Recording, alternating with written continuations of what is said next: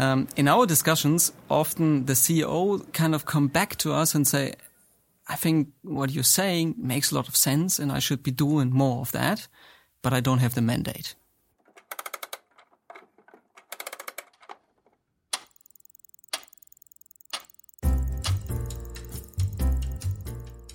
Du lytter til Det Videnskabelige Kvarter, en podcast fra Aarhus BSS, hvor vi sammen med en forsker på 15 minutter vil give dig et indblik i noget forskningsbaseret viden om erhverv og samfund. Mit navn er Michael Schrøder.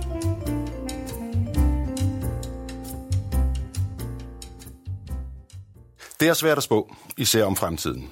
Alligevel er det netop, hvad min gæst i dag beskæftiger sig med. At hjælpe firmaer med at forudsige, hvad fremtiden vil byde på.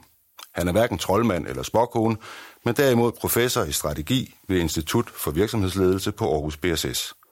Og så står han i spidsen for et internationalt netværk af forskere i såkaldt Strategic Foresight. René Overbæk, welcome. First of all, what is Strategic Foresight? Well, the focal question of our research is really about um, how do we create superior positions in markets of the future. So, in a sense, we, we dedicate ourselves to exploring the practices that are used to anticipate, plan, as well as shape the future. We will get back to how you do it. I would like to start at a recent study you made where you analyzed 70 European large corporations. Please tell us about the results of that study.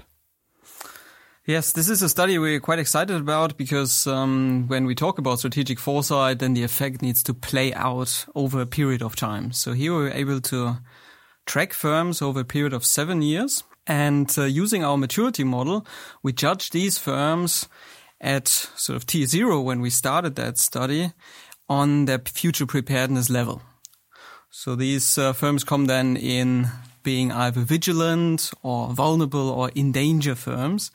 And we then look seven years later how they performed. And we then track different indicators. And the first indicator is the profitability of those firms. And we compare the firms with their peers in their industry. And it turns out that the vigilant firms would outperform the average by 33% on profitability.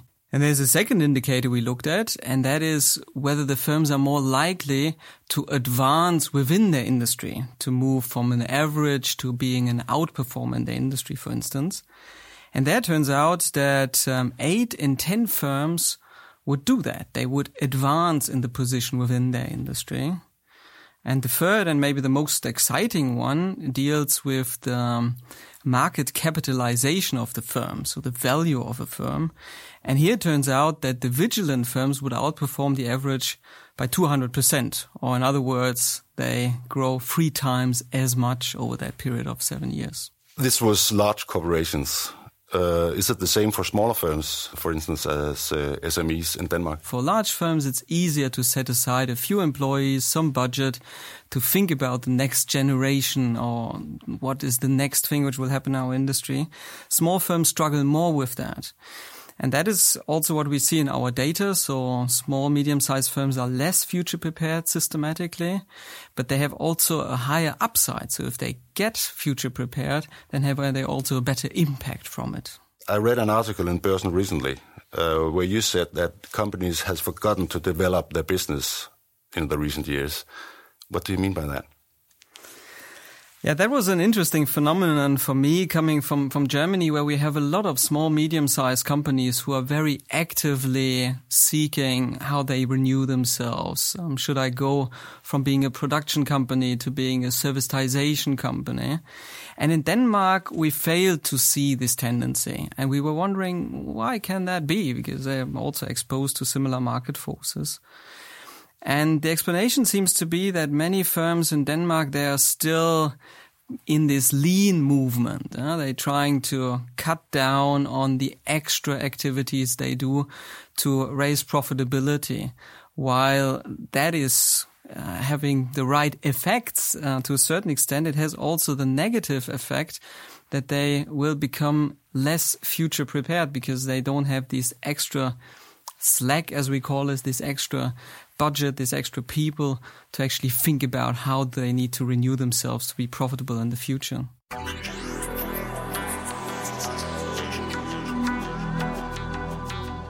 I also noticed uh, in your study of the 90 European companies that some companies did too much. You categorized them, uh, these companies, as neurotic, and they performed worse than the others. Why is that? yes, that, that was an interesting phenomenon for us also. We, we didn't anticipate that that much. What we see here is a kind of phenomenon which in large firms we call often sort of the, this corporate waterhead kind of phenomenon that people get so excited about thinking about the future that they stop caring about the business today. And we would see that in, in our model as firms which have higher maturity in corporate foresight than the environment really asks for. And uh, that as such wouldn't be much of a problem. Maybe they're wasting a little bit of money um, in, in being more uh, active in corporate foresight. However, the real problem lies when the entire top management is always thinking three steps ahead, but the company needs to earn money today. And that is a phenomenon which comes out in our data very strongly because these neurotic firms, as we call them, they perform typically similarly bad as the in danger firms, which is the firms which, which have a big gap between what they should have in corporate foresight and what they do have. So, how do you know what to do? I mean, what do you do when a company comes to you and say, "We don't know if we are well enough prepared for the future"? How do you actually measure it? It's basically two ways of measuring that. I mean, we, we do workshops with firms where we show them best practices and ask them to judge themselves vis-a-vis those best practices. Um, and we have also a questionnaire, which you can actually do online. So you can get in contact with us and, and you go through that questionnaire. And that gives you also a good indication. And what we do in, in both of these um, assessments is that we assess the need for foresight, which is induced by the volatility of your industry, the complexity and hostility of your industry, and your strategic ambition. Whether you want to be a firm which is always prospecting into new markets or whether you're more a, what we call defender firm. And that then gets calculated in the need. And then we compare that with our maturity model to the maturity level you attain. And if there's a gap between those two, then we know that there's something which needs to be done either to upgrade your your maturity or um, then even if you're a neurotic firm to make sure that you also follow up on all your visions you come up with through foresight. And then of course we we typically use our maturity model to check what they already do. And since we have collected over 400 or so benchmark data sets by now, we can give them then a feedback not only on how well they do in terms of future preparedness, but also how good they do vis-a-vis rivals in their industry. And that typically does does the trick. Um, the first one is is typically, yeah, well, we're not future prepared, but maybe I'm one of these eighty percent, and and then the others are also not so good. But when I'm seeing that in my industry I'm lagging behind others, then I'm ready to to talk about new practices to employ etc. So don't tell it, show it. That's right. And, and I think many are simply, and, and there we can look back at us as a business school also, they, they simply lack the awareness that I need to do more than just optimize my current business. And some 20, 30 years ago, strategic management has been all about optimizing by looking at other firms and replicating what they do and do it a little bit faster or more decisively, etc.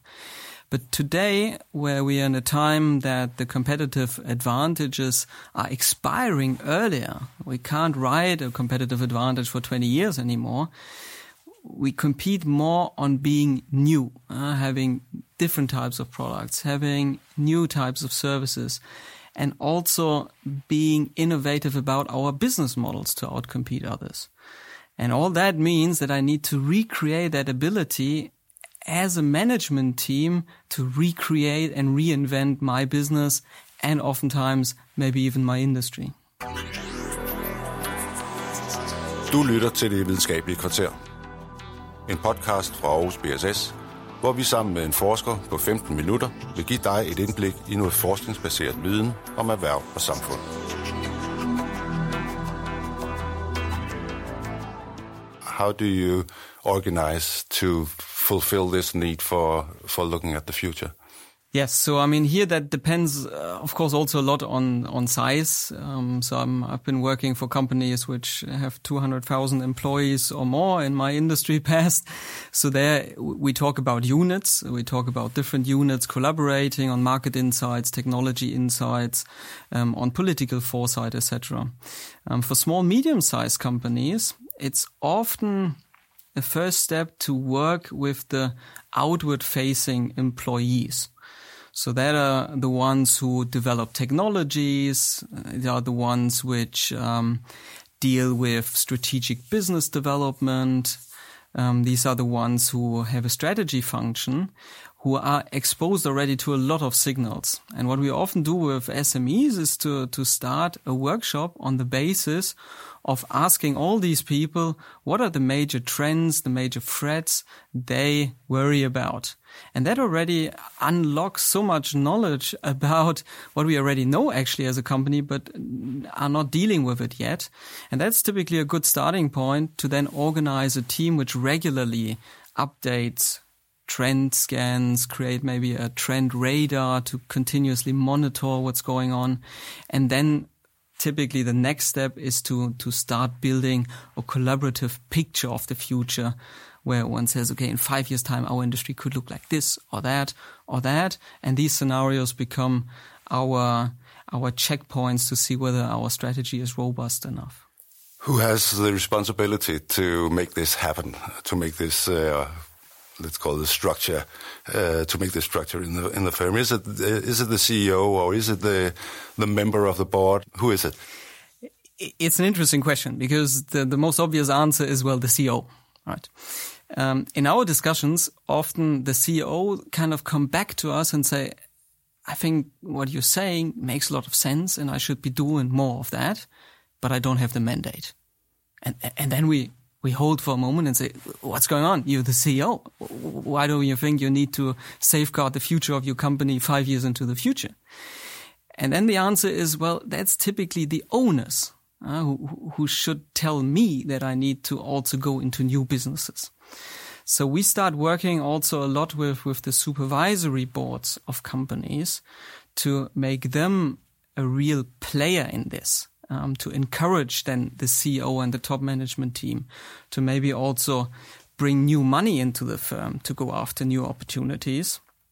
Because cutting out that type of investment required to go for, for new markets out of your current revenues and, and profits is, is very hard and might then also raise conflicts with, with the owner who has more of a short term perspective sometimes.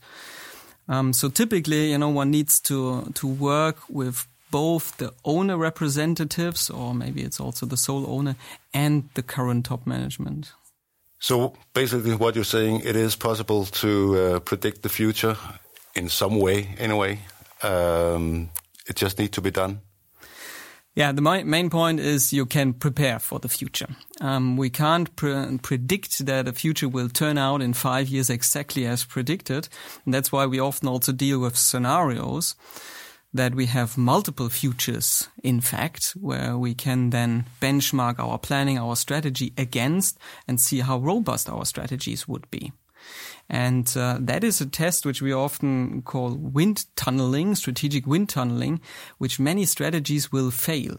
Um, so that's also a way to approach this entire business to engage in a scenario planning exercise to then check how robust your strategy would be in a world which is fully globalized or how it would survive in a Trump world where suddenly we're back to national states and, and uh, we have all kinds of trade barriers um, or in yet a fully virtual world. Uh, we start 3D printing everything in, in, in our kitchen um, and don't need production companies as we know them, and then see um, how would my strategies perform there. René Rohrbeck, thank you very much.